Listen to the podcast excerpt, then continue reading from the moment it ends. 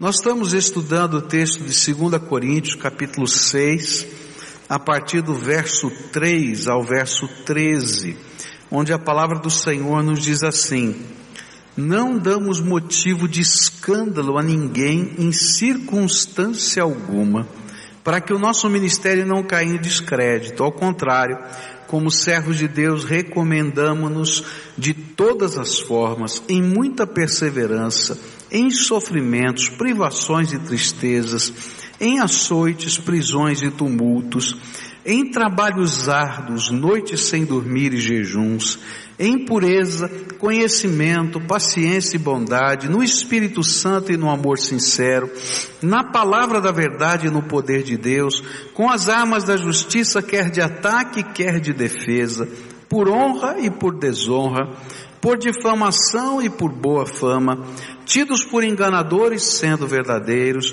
como desconhecidos apesar de bem conhecidos, como morrendo, mas eis que vivemos, espancados, mas não mortos, entristecidos, mas sempre alegres, pobres, mas enriquecendo muitos outros, nada tendo, mas possuindo tudo. Falamos abertamente a vocês, coríntios, e lhes abrimos todo o nosso coração. Não lhes estamos limitando o nosso afeto, mas vocês estão limitando o afeto que têm por nós. Numa justa compensação, falo como a meus filhos, abram também o coração para nós. Nesse trecho, como a gente já tem estudado, Paulo está falando sobre a ética de um servo de Deus, de um ministro de Deus. E logo nos primeiros dois versículos, os versículos 3 e 4, ele coloca a meta ética de um servo de Deus, que é não dar motivo de escândalo a ninguém, que a nossa vida não seja pedra de tropeço para ninguém. E quando nós estudamos esse texto, nós vimos como Jesus tratou da questão dos escândalos, né? Jesus disse: olha, é melhor colocar uma pedra, né, de moinho no teu pescoço, se jogar no mar, do que você ter que enfrentar o juízo de Deus, se você é uma pessoa que está impedindo com os seus escândalos pessoas de chegarem perto do reino de Deus. E aí então Paulo está dizendo que a meta ética dele como servo de Deus era viver de uma maneira que honrasse o nome do Senhor Jesus. Depois nós começamos a estudar semana passada à noite alguns exemplos dessa meta ética colocada em prática. E aí Paulo falou sobre, em primeiro lugar, sobre as lutas, como a gente pode viver essa ética diante das batalhas. E a ênfase foi naquela parábola que Jesus contou do semeador, que uma das sementes cai no meio das pedras, e quando vêm as lutas, os problemas, as aflições, falta perseverança, porque não tem raiz. Então, um dos aspectos da ética cristã é perseverar na fé, é continuar firme, é não desistir do projeto de Deus na nossa vida. Depois, continuamos a estudar semana passada à noite, que Paulo vai falar que faz parte da ética a nossa visão do ministério, né? E como é que funciona o trabalho ministerial, o ser um embaixador de Deus nessa terra. E a ética vai pedir para a gente trabalho árduo, noite sem dormir e jejum, porque a gente está numa batalha espiritual e nós precisamos das armas espirituais para enfrentar essa batalha espiritual. Hoje pela manhã a gente continuou estudando e vimos que uma terceira área tem a ver com a encarnação da fé. Se você quer viver uma ética cristã, você precisa encarnar Jesus. Jesus tem que ficar visível na sua vida. E aí Paulo vai falar sobre algumas qualidades que a gente tem que cultivar para que Jesus seja visível: pureza, conhecimento da palavra de Deus, paciência, bondade, poder no Espírito Santo, amor sincero e proclamar a palavra da verdade. Mas agora à noite eu queria olhar para o próximo tema da ética cristã que Paulo trata aqui, nos versículos 8, 9 e 10, onde a Bíblia diz assim: por honra e por desonra, por difamação e por boa fama, tidos por enganadores, sendo verdadeiros, como desconhecidos, apesar de bem conhecidos, como morrendo, mas eis que vivemos, espancados, mas não mortos, entristecidos, mas sempre alegres, pobres, mas enriquecendo muitos outros, nada tendo, mas possuindo tudo. O que Paulo está falando agora com relação à ética, é que, como cristãos, a gente tem que aprender a viver a ética do reino de Deus, diante dos contrastes da vida. É interessante isso, né? Eu acho que uma das questões de ser pastor, é que às vezes no mesmo dia você passa por diferentes contrastes. Você vai de manhã, visita uma mãe num hospital que acabou de ganhar um neném, não é? Aí à tarde você faz um funeral, à noite você faz um casamento, né? À tardezinha você faz um casamento, e ainda quem sabe vai para uma festa, né? E tudo no mesmo dia, né?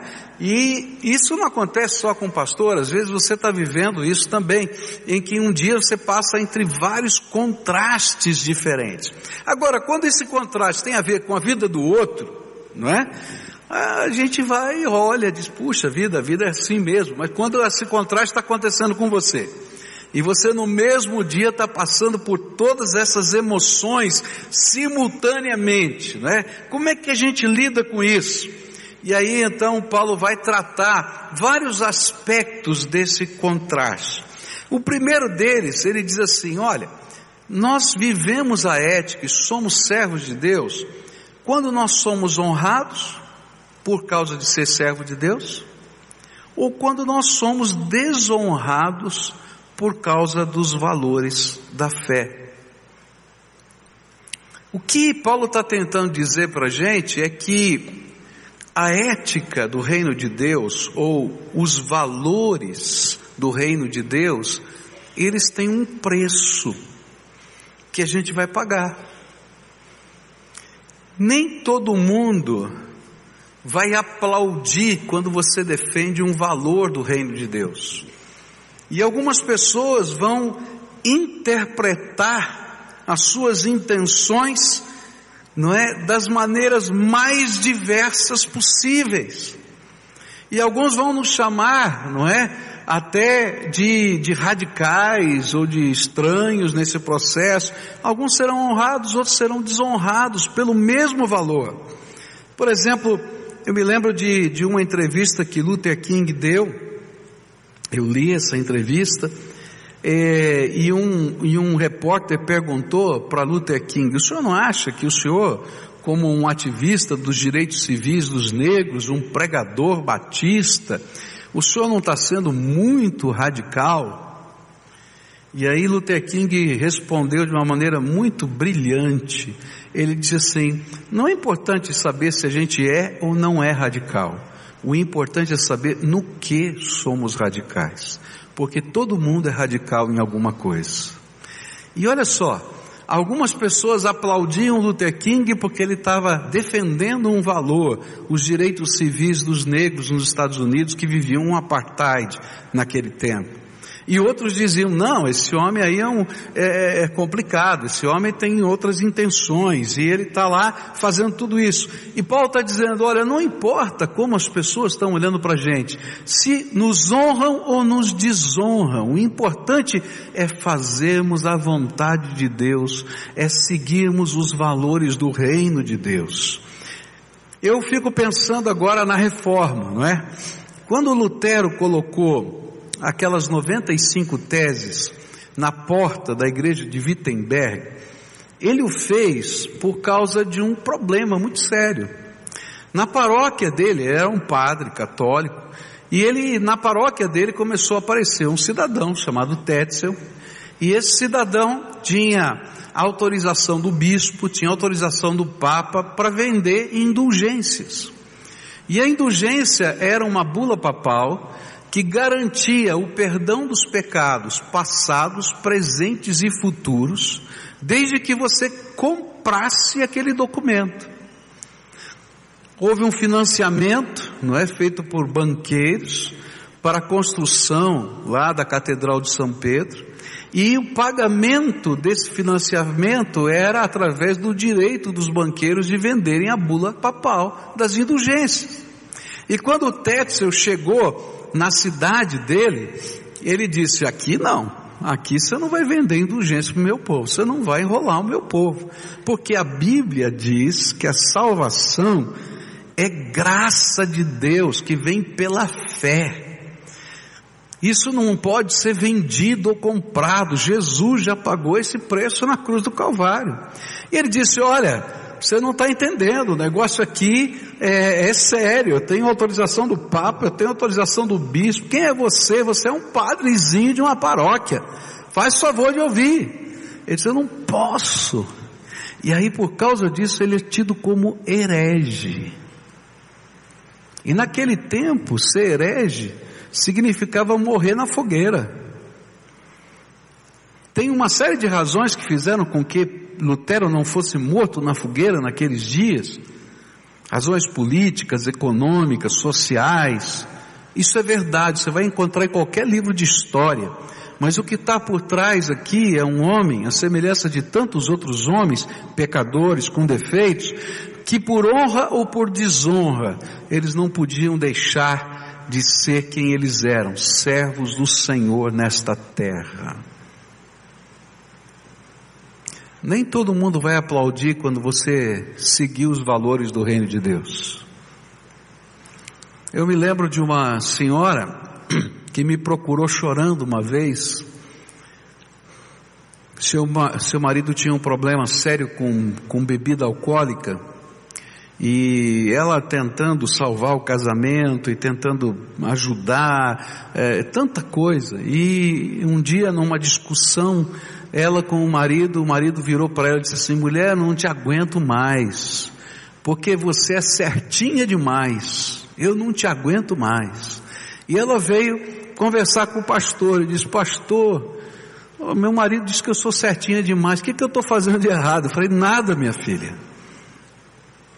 nada, é que porque você vive aquilo que é a graça de Deus, essa graça de Deus machuca o coração, porque ele conhecia o Evangelho, tinha se afastado do Evangelho, machuca o coração de quem não quer viver essa graça. Então, o que é a ética do ministério, a ética da vida cristã? É por honra e por desonra, não interessa o que as pessoas pensam a respeito de nós, o que interessa é que nós sejamos honrados pelo Senhor. A nossa honra vem do Deus que autentica a nossa vida e diz: estou contigo, servo bom e fiel. Paulo continua dizendo assim: por difamação e por boa fama. Ainda que pareça a mesma coisa, Paulo agora está acrescentando uma nova vertente nessa honra e desonra. Quando não somente nos desonram por causa da nossa fé, mas quando vão além e mentem sobre nós, mentem sobre as nossas intenções, mentem sobre as nossas ações. E sabe, queridos, é duro isso, né? Porque quando as pessoas não concordam com a gente não liga muito não. Se você tem convicção, você não liga muito. Tá? Agora, quando as pessoas te acusam de algo que você não é, gente, esse negócio fica sério, não é verdade? Quando eles fazem um juízo de valor sobre quem você é, aquilo dói profundamente. Dói mais ainda quando são pessoas mais próximas de você, porque você diz assim: como é que é possível isso? Eu me lembro quando falei contra o PT, vários textos foram produzidos fazendo acusações as mais diversas a meu respeito. Disseram que eu tinha um acordo com outros partidos políticos e que eu teria vantagens prometidas. Disseram até nome de pessoas, locais. Eu nunca fui nesse local, nunca vi essa gente, quem que é isso? Disseram que eu era mentiroso, porque eu não tinha o título de doutor em ministério. Falaram até que o fato do meu filho ser pastor na igreja mostrava que eu não era uma pessoa séria. Está entendendo? Tem honra e desonra, mas tem fama e boa fama. E Paulo está dizendo assim: olha, Se você vive a ética do ministério, você vai passar por isso, e não importa se isso está acontecendo, você tem que se manter firme nos valores que Deus colocou na tua vida e que vieram da palavra.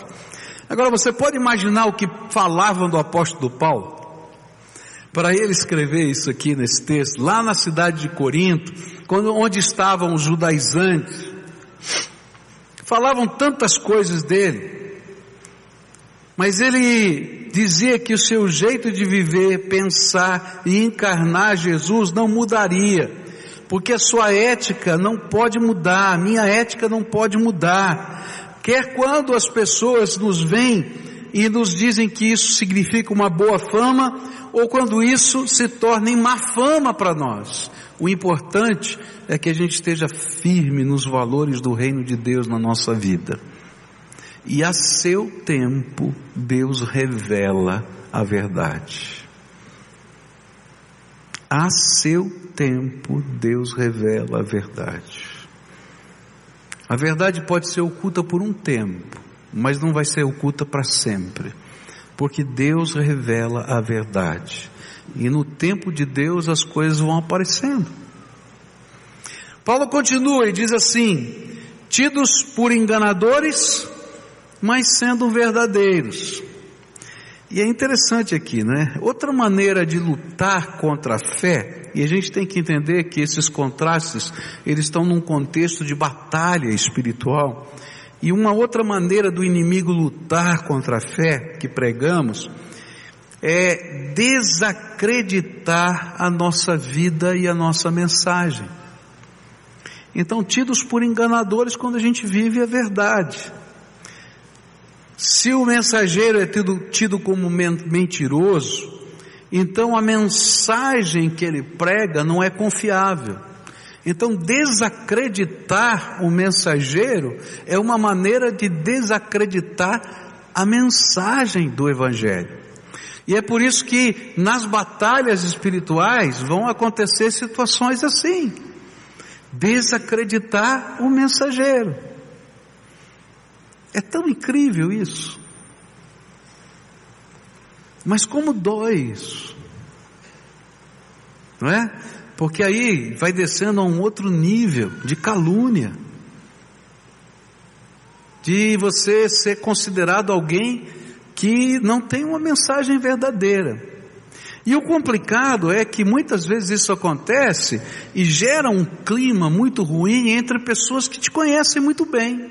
E é por isso que Paulo vai falar: olha, sendo desconhecido, mas sendo tremendamente conhecido, não é? E ele vai dizer desse contraste daqui a pouco. E isso machuca o coração da gente. Por exemplo, numa relação conjugal, tá? Quando você está falando a verdade, e seja o marido ou seja a esposa, tanto faz, e o outro te diz que você está mentindo, isso tem um peso muito diferente do que ser chamado de mentiroso por outra pessoa. Assim, eu vivo com você há quantos anos? Você me conhece há tantos anos. Se você não acredita no que eu estou falando, então tem alguma coisa errada na nossa relação. E aí coloca em jogo toda a mensagem do casamento, que é amor, que é confiança, que é esperança. Não é isso mesmo? E aí aquela situação fica tensa, difícil, pesada, em alguns casos até irrecuperável, porque dói demais essa situação. Agora você imagina isso em tantos contextos diferentes, por causa da fé, por causa da palavra de Deus, e a Bíblia está dizendo exatamente isso para a gente: olha, vão acontecer momentos na sua vida, que a sua fé vai ser testada, e a ética do reino de Deus vai ser exigida de você, e alguns vão achar que você é um enganador, mas você é uma pessoa verdadeira. Agora permaneça firme, porque a seu tempo a verdade prevalece. De alguma maneira Deus vai revelar essa verdade, e essa mensagem ela é autenticada não só pelo mensageiro, pelas manifestações do poder de Deus na vida dos servos de Deus. Ele acrescenta agora aquilo que eu falei agorinha há pouco, né? Desconhecidos sendo bem conhecidos. E aqui tem a ver com as acusações contra Paulo. Os judaizantes que estavam lá na cidade de Corinto perguntavam: quem é Paulo? Apóstolo? Apóstolo de quem? Quem o recomendou? Onde estão as cartas de recomendação?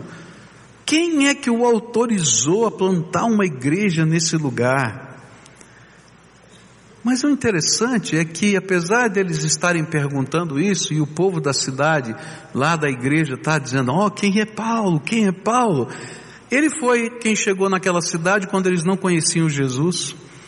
Foi ele que entrou primeiro na sinagoga e pregou o evangelho, e se converteram algumas pessoas, poucas pessoas. E aí ele começou lá na escola de Tirano, pregar o evangelho todos os dias, e pessoas começaram a se converter. Ele foi quem batizou todas aquelas pessoas, foi ele que organizou a liderança daquela igreja. Ele deixou aquela igreja e foi para uma viagem missionária, depois de 1 ano e meio de trabalho, consolidando tudo aquilo. Depois de todo esse tempo, com a igreja organizada, tudo arrumadinho, aparece esses caras dizendo: quem é Paulo? E aquele povo agora está dizendo: ah, quem é Paulo?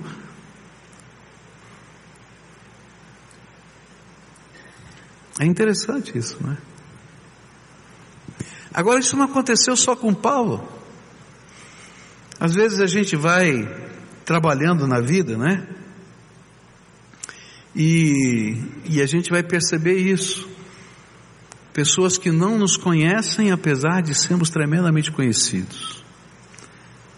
Que acreditam, às vezes, nas mentiras que são ditas, apesar de toda a vida que a gente viveu com essas pessoas. Isso machuca a gente.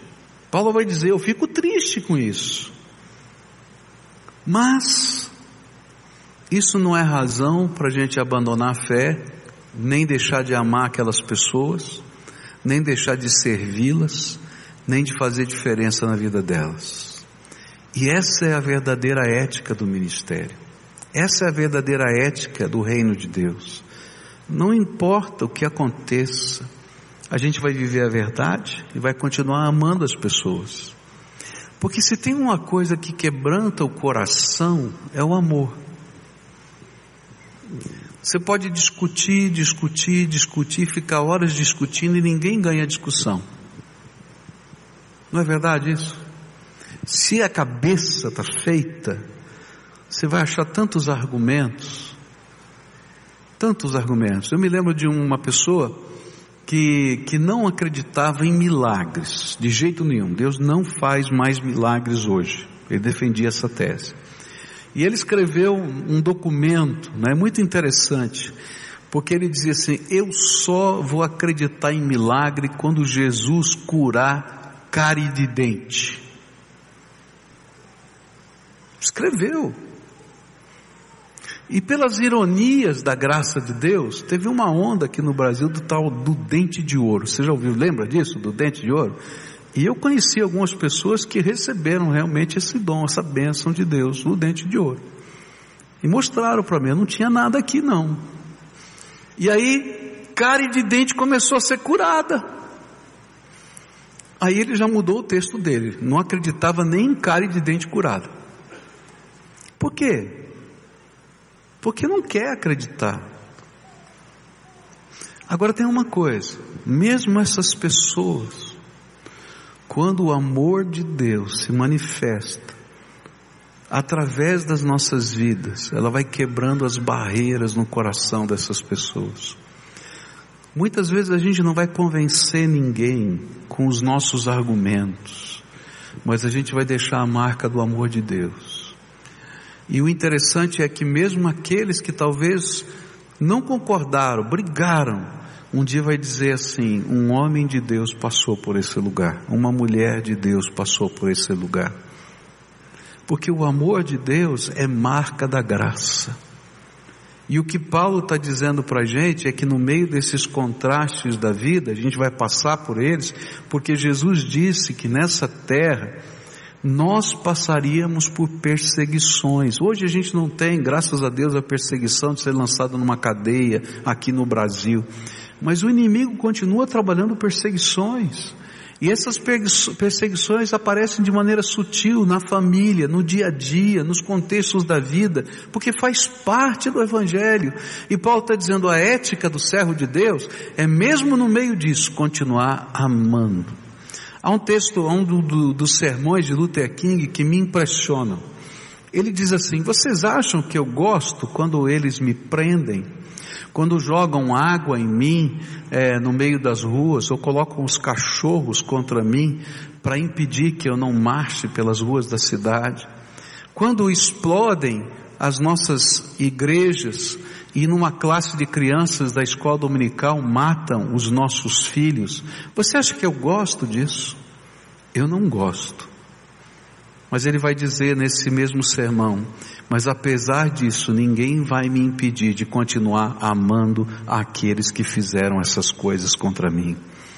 Eu acho tremendo, porque num tempo em que todo mundo dizia que havia uma guerra civil nos Estados Unidos por causa dessa situação, e existiam grupos armados para poder fazer o levante, havia um homem que cria na não violência e que pregava o amor de Deus e que acreditava que o amor de Deus poderia convencer as pessoas.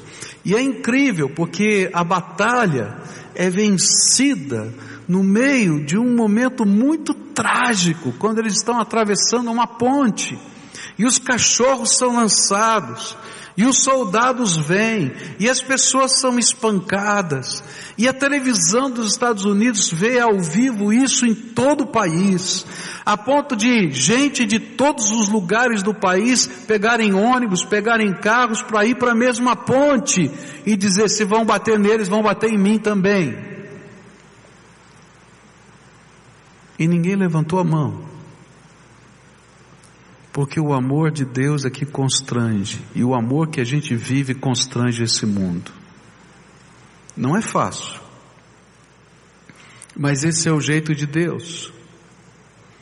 Por isso Paulo vai dizer, não é, que a gente tem que viver essa ética do ministério, sendo conhecido e, apesar de ser desconhecido, ser bem conhecido.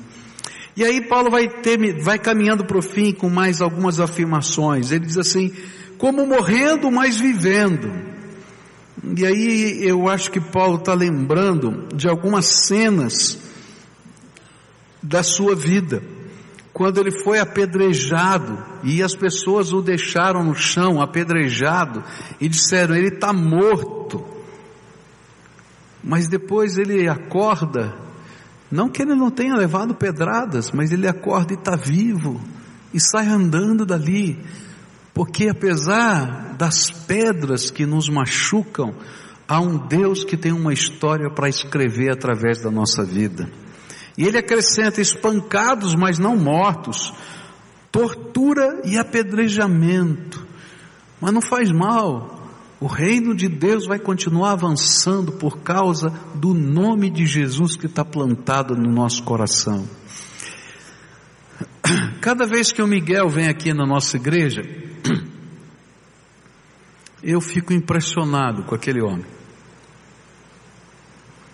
E eu vejo muitas vezes na vida do Miguel Zuger aquilo que a gente está lendo aqui. Há pessoas que não acreditam naquilo que ele fala para a gente, dizem que ele é mentiroso, que não é possível que isso esteja acontecendo, ainda que membros da nossa igreja já estiveram naqueles lugares com ele, tá? E eles possam afirmar e testificar que tudo é verdade, mas mesmo assim não acreditam, conhecidos mas desconhecidos. Quando ele fala das torturas, né, e ele vai dizendo aqui para a gente uma coisa que talvez não tenha tanto significado para você, mas eu posso imaginar o que significa para ele, quando ele diz assim, orem por mim, para que eu possa me manter fiel. Sabe por quê? Porque no meio dos contrastes da vida, nem sempre a gente quer ser fiel.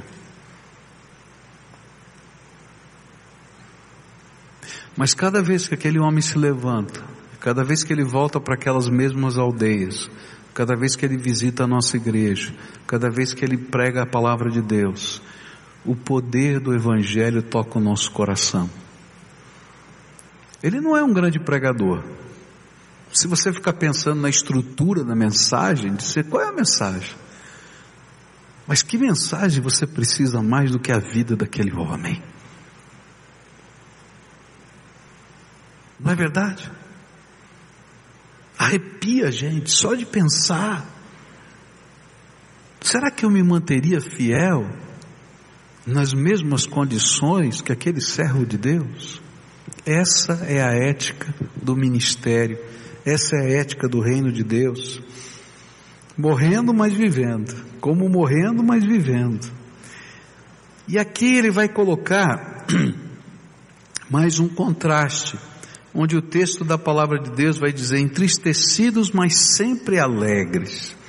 E eu acho tremendo isso aqui, porque o que acontece quando a gente decide ser fiel, é que nós somos alegrados pela presença do Espírito Santo de Deus, mesmo que entristecidos pelos contrastes da vida. E uma das cenas da Bíblia que me ajudam a entender esse texto, é quando Paulo está preso na cidade de Filipos. Ele está preso na cidade de Filipos, ele levou as 39 chibatadas, e eu não sei se você sabe por que eram 39, tá? Porque acreditava-se que o limite máximo que alguém pudesse suportar eram 40, e se alguém errasse na contagem e desse 41, morria. Então eles contavam até 39, para ninguém errar. Só para você entender por quê. E ele leva aquelas chibatadas todas e ele está no cárcere, preso ao tronco, seus pés estão presos, suas mãos estão presas. Eu acredito que não deveria ser uma posição muito confortável. Eu acho que as dores não permitiam a Paulo dormir, não é verdade? E aí começa uma coisa tremenda, que eu não sei explicar. Eles decidem cantar louvores a Deus. E enquanto eles estão cantando louvores a Deus, o lugar treme, as portas se abrem, o tronco que prende os seus pés cai, quebra a fechadura, sei lá o que acontece, a ponto do carcereiro olhar e dizer, vão fugir todos, e antes que eles me matem, porque fugiram os presos, como é que eu vou explicar isso? Eu vou me matar. E Paulo olha de longe e diz, não mata não faz isso, homem, está todo mundo aqui, o que está acontecendo é Deus que está aqui, é o Espírito de Deus que está entre nós. Quando eu olho para essa cena, eu posso compreender o que significa ser entristecido e permanecer alegre. Não significa uma negação do que está acontecendo na vida. Se existem dores, eu quero dizer para você que não adianta a gente negá-las, porque negá-las faz com que a gente feche a nossa mente, o nosso ouvido e o nosso coração para o próprio Deus.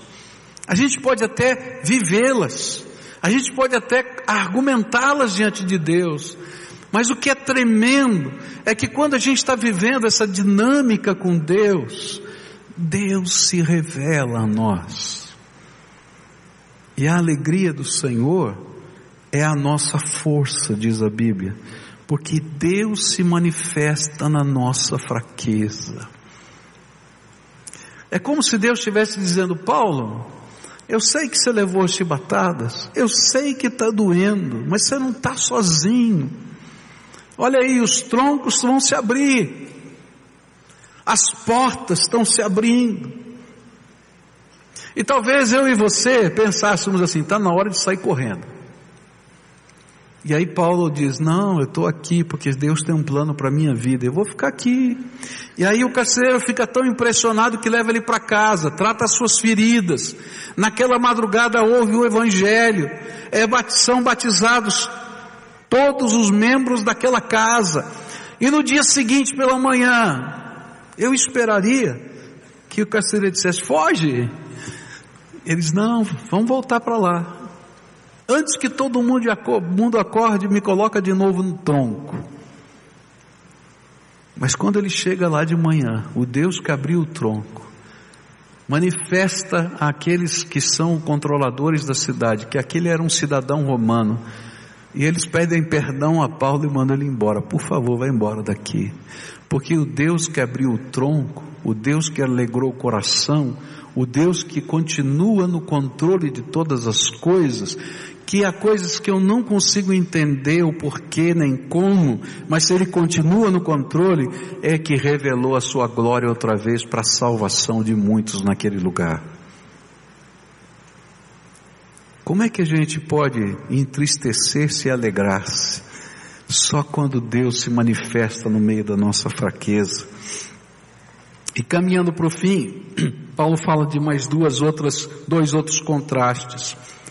Pobres, mas enriquecendo a muitos. Eu acho tremendo isso. Eu acho tremendo. A primeira coisa que você vai aprender nesse contraste, tem alguns que estão dizendo que se você aceitar Jesus como Senhor e Salvador e der o seu dízimo, você vai ficar rico. É mentira. Não está escrito isso em nenhum lugar da Bíblia. Se alguém falar isso para você, pode chamar de mentiroso. Não está escrito isso não, tá? A gente dá o dízimo porque a gente crê que Deus é o Senhor de todas as coisas. Ele tem o direito de ser honrado com os nossos bens. Há uma promessa de Deus, e a promessa de Deus não é que você vai ficar rico.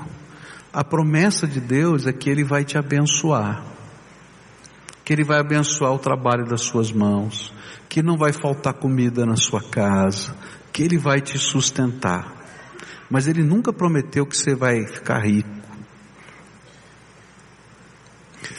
Há algumas pessoas, Deus vai permitir que fiquem ricas.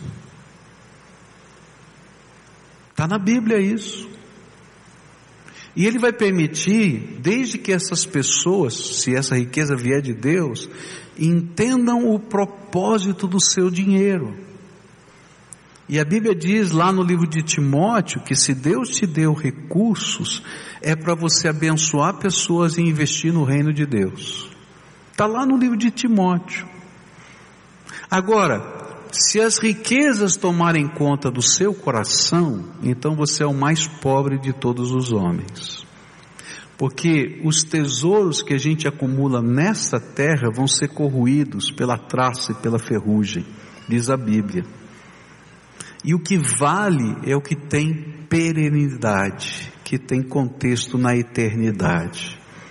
Por isso que Paulo vai dizer, olha, eu sou pobre, porque eu coloquei toda a minha vida numa obra, num projeto de Deus, mas por onde passo eu enriqueço a muitos, não apenas porque Deus abençoa essas vidas, mas porque eles estão recebendo algo que é eterno, que vai durar para sempre, que é o reino de Deus na sua vida. Então a gente vai e ministra graça de Deus, enriquece pessoas com a graça de Deus.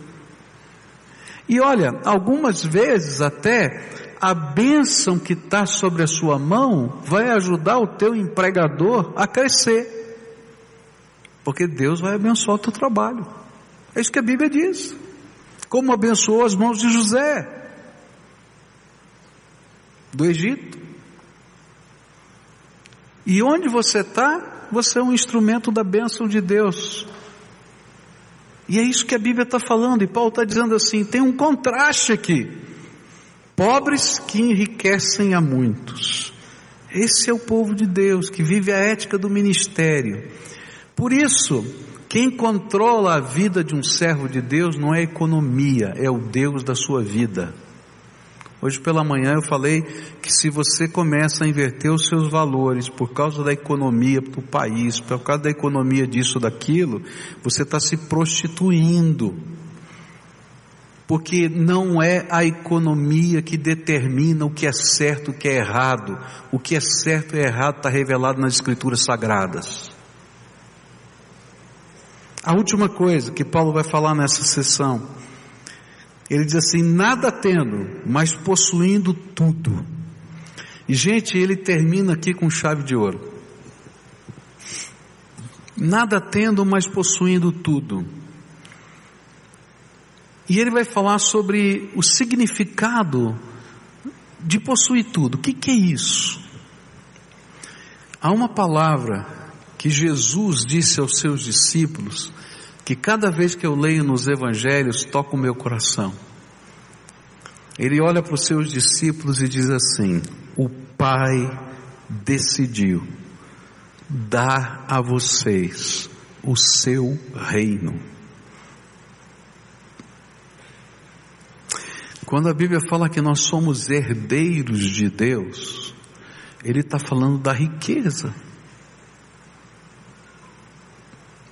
Quando a gente passar dessa dimensão e a verdadeira vida se revelar, porque a verdadeira vida não está nesses poucos anos que vivemos aqui, porque Deus preparou para nós uma vida eterna, ou na presença dele, ou na justiça dele. Por isso existe um céu e um inferno. Não somente a gente vai poder entrar no lugar de Deus, na habitação do rei, como ele vai pegar todo o seu reino e vai repartir conosco, que somos os seus filhos. Gente, eu não consigo aquilatar a grandeza de Deus, mas o que a Bíblia está dizendo é que essa grandeza ele vai estar dividindo com os filhinhos dele. E a Bíblia diz que o critério da divisão dele é a fidelidade. Foste fiel no pouco, sobre o muito te colocarei. Quem dá um copo d'água tem o mesmo galardão daquele que recebeu o copo d'água, que era o profeta que estava falando. Porque o que está por trás não é ser profeta, nem dar copo d'água. Isso é a nossa maneira de ver, é a fidelidade de dar a mensagem, a fidelidade de cumprir a ordem. Leva o copo d'água. E aí a gente vê os valores do reino de Deus. Paulo Davi teve em Moçambique, né, Paulo? E num dos dias que ele estava ministrando lá, chegou uma senhora e deu para ele uma garrafinha de 200 ml de Coca-Cola. Foi isso? Né? E ele recebeu com carinho a garrafinha de 200 ml de Coca-Cola. E aí o missionário olhou para ele e falou assim: você sabe o que você está recebendo? Ele falou: sei, uma garrafinha de 200 ml de Coca-Cola. Sabe aquelas caçulinhas assim, pequenininha? Ele disse: não, essa mulher trabalhou uma semana inteira, não é isso? Uma semana inteira. E tirou a comida da boca dos seus filhos para dar para você, como pregador do evangelho, essa garrafinha de 200 ml de Coca-Cola. Aí não dava vontade de tomar Coca-Cola. Não é verdade, Paulo Davi? Não dá vontade. Por que eu estou falando isso para você? Porque o mesmo galardão que tem um pregador do evangelho, tem alguém que dá um copo d'água, nem uma garrafinha de Coca-Cola não, nesse valor não, um copo d'água, simplesmente porque ouviu a ordem do Senhor. Como Deus está olhando para essa fidelidade? Ele olha e diz assim: que coisa linda, é minha filha, foste fiel sobre o pouco, sobre o muito te colocarei. E aí Paulo está falando para a gente, olha, a gente parece aos olhos dos outros que não tem nada, mas eu sou herdeiro do reino de Deus, essa é a minha riqueza. Alguns vão nos aplaudir, outros vão nos criticar, além de criticar, vão, quem sabe, até difamar. Mas sabe o que eu quero? É passar por essa vida com um título só: fiel ao Senhor Jesus. E essa é a ética do nosso ministério, da nossa vida cristã: fidelidade.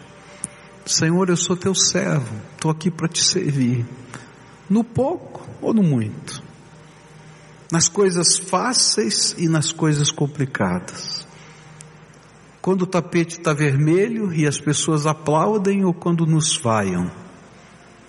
O que eu quero é que o Senhor olhe lá do céu e diga aqui vai o meu servo, pecador, cheio de defeitos como eu e você, lavado no sangue do Cordeiro. Que honra, Jesus! E a gente vai viver isso em todas as dimensões da vida, em casa, no trabalho, na escola, na igreja. Parece estranho dizer na igreja, mas tem que viver isso na igreja.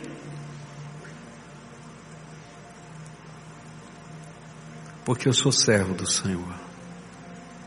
Eu queria desafiar você nessa noite a levar a sério o que o Espírito Santo está falando. Você ouviu tanta coisa aqui, porque os contrastes fazem parte da minha vida e da sua vida. Eu posso lembrar das minhas histórias, você pode lembrar das suas. De quando você foi aplaudido, ou de quando você foi vaiado. Mas o que eu quero é ser fiel a Jesus. E você? Então curva a tua fronte, vamos orar a Deus.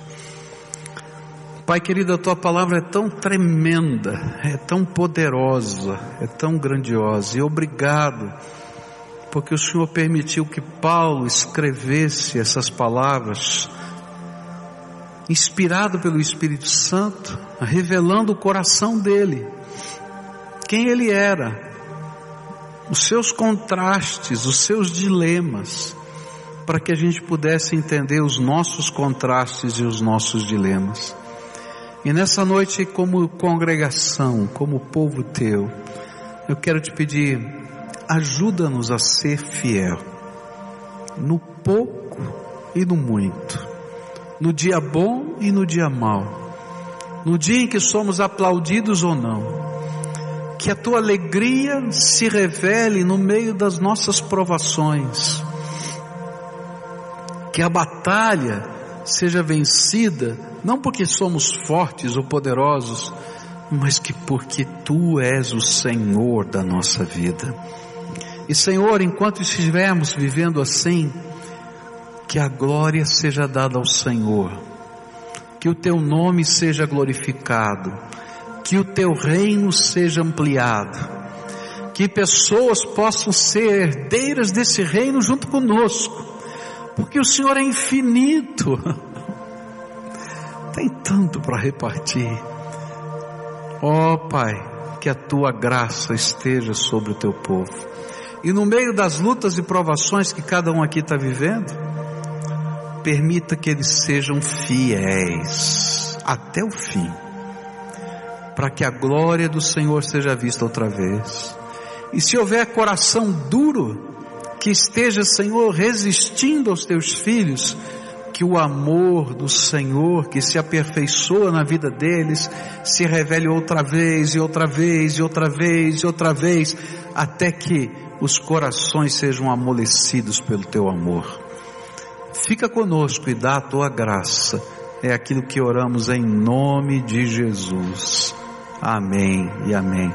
Fica de pé, dá a mão para quem está perto de você, a gente vai terminando esse culto aqui. Isso, dá a mão aqui, fecha o corredor. Diga para quem você está pegando na mão, ó. Eu quero ser fiel, e você? Não é? Eu quero ser fiel, e você? Eu quero ser fiel, e você? Eu quero.